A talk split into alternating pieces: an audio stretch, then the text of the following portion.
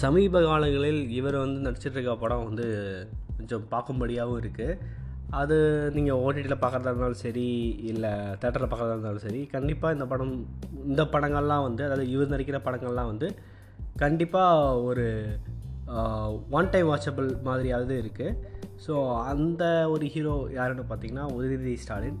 So அவருடைய latest ரிலீஸான கண்ணை நம்பாதே படத்தை பற்றி தான் இந்த பாட்காஸ்ட்டில் பார்க்க போகிறோம் ஸோ இந்த படத்தோட ரன்னிங் டைம் பார்த்தீங்கன்னா டூ ஆர் டென் மினிட்ஸ் படத்தோட டேரக்டர் யார் பார்த்தீங்கன்னா மூ மாறன். அவர் இதுக்கு முன்னாடி இரவுக்கு ஆயிரம் பெண்கள் அப்படின்னு ஒரு மிகப்பெரிய ஹிட்டான ஒரு த்ரில்லர் படத்தை வந்து கொடுத்துருந்தாரு. ஸோ அந்த படத்தோடைய பிளாட் அண்ட் இது உங்களுக்கு நல்லா தெரியும். இந்த படத்தோட ட்ரெய்லர் பார்த்துருந்தீங்கனாலும் இந்த படத்துலையும் அதே மாதிரி சில விஷயங்கள் தான் வரும்.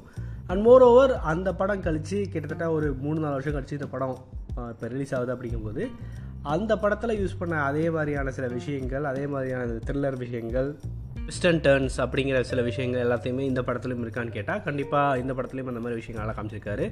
ஸோ படம் வந்து எப்படி இருக்குன்னு கேட்டிங்கன்னா ஃபஸ்ட் ஆஃப் வந்து உண்மையாகவே ரொம்பவே எந்த அளவுக்கு குழப்பி எடுக்க முடியுமோ அந்த அளவுக்கு கொஞ்சம் குழப்பி எடுத்திருக்காங்க. ப்ராப்ளம் என்னென்னு பார்த்தோம்னா செகண்ட் ஆஃபும் ஓரளவு வரைக்கும் நல்லா தான் போகுது. பட் டுவர்ட்ஸ் த கிளைமேக்ஸ் அந்த ரெவலேஷன் அப்புறம் அவங்க காட்டக்கூடிய அந்த ட்விஸ்டிங்கான விஷயங்கள் எல்லாமே வந்து ஒரு கட்டத்தில் நம்மளால் கெஸ் பண்ணிட முடியும். ஒரு ஒரு சந்தர்ப்ப சூழ்நிலையில் ஓகே இப்படி தான் உட்காந்து மூவ் ஆகுது அப்படிங்கிறதும் தெரிஞ்சுது. அதுக்கப்புறம் படம் வந்து அதுவும் இந்த கிளைமேக்ஸு அதெல்லாம் வந்து அந்த அளவுக்கு ஒரு ஒரு த்ரில்லருக்கான ஒரு எலமெண்ட்டாக படத்தில் கிடையில.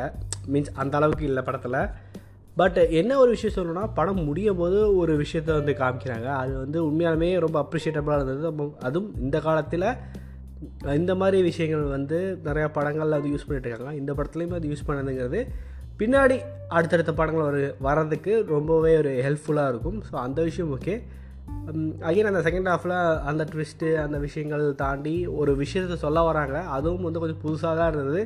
பட்டு கதையோட எந்த அளவுக்கு ஒன்றி இருக்குது அப்படிங்கிறது தெரில அண்ட் ஃபஸ்ட்டில் படம் காட்டும் போதே வந்து ஒரு ஃப்ளாஷ்பேக் காட்டுறாங்க. அந்த சீனை அட்லீஸ்ட் அவங்க வந்து கொஞ்சம் பின்னாடி எடிட்டிங் பண்ணி வச்சுருந்தா கூட ஓரளவுக்கு நம்மளால் கொஞ்சம் என்ன நடக்குதுன்னு தெரியாமல் இருந்திருக்கலாம். பட் அந்த சீனை ஃபஸ்ட்டே வச்சதுனால நம்ம மைண்டு ப்ரிப்பேர் ஆகிடுது ஓகே இந்த கேரக்டர் இந்த மாதிரி தான் இருக்க போகுது அப்படின்னு. அதனால் அந்த செகண்ட் ஹாஃபில் வரக்கூடிய ட்விஸ்ட்டை வந்து நம்மளால் ஈஸியாக கடிச்சிட முடியுது. படத்தில் பிரசனாவோட ஆக்டிங்கும் வந்து நல்லா இருந்தது. உதயநிதி ஸ்டாலின் மெயின் ரோல் அப்படின்னா பிரசனாவும் வந்து அவர் கூடயே ஃபுல்லாகவே ட்ராவல் ஆகிறாரு. அதுவே வந்து ஒரு மிகப்பெரிய ஒரு சப்போர்ட்டிங் ரோல் அப்படிங்கிறத சொல்லலாம். அதை தவிர ஆத்மிகாவுக்கு அந்த அளவுக்கு படத்தில் ஸ்கோப் இல்லை. அதாவது ஐ மீன் ஹீரோயின்ங்கிற பேரில் ஒரு சில பாட்டு வராங்க இது பண்ணுறாங்க பூமிகா சாவ்லா வந்து இந்த படத்தில் ஒரு இம்பார்ட்டண்டான ரோல் பண்ணியிருக்காங்க. அதுவும் வந்து அந்த அளவுக்கு கேட்சியாக இருக்கான்னு கேட்டால் அவரோட ரோலும் ஸ்ரீகாந்தோட ரோலும் ஓகேவாக தான் இருக்குது அண்ட் சதீஷ் வந்து ஒரு ரெண்டு சீன் தான் வராரு அதுக்கப்புறம் ஆளையே காணாம். அதுக்கப்புறம் சென்ட்ராயின் அந்த மாதிரி பத்து கேரக்டர்ஸ்லாம் அங்கே அங்கே ஒரு ஒரு ரெண்டு மூணு ஃப்ரேம்க்கு வராங்க. முக்கியமாக படத்தில் வந்து உதயநிதி ஸ்டாலினும் பிரசனாவும் தான் கொண்டு போய் அவங்கள நோக்கி தான் படம்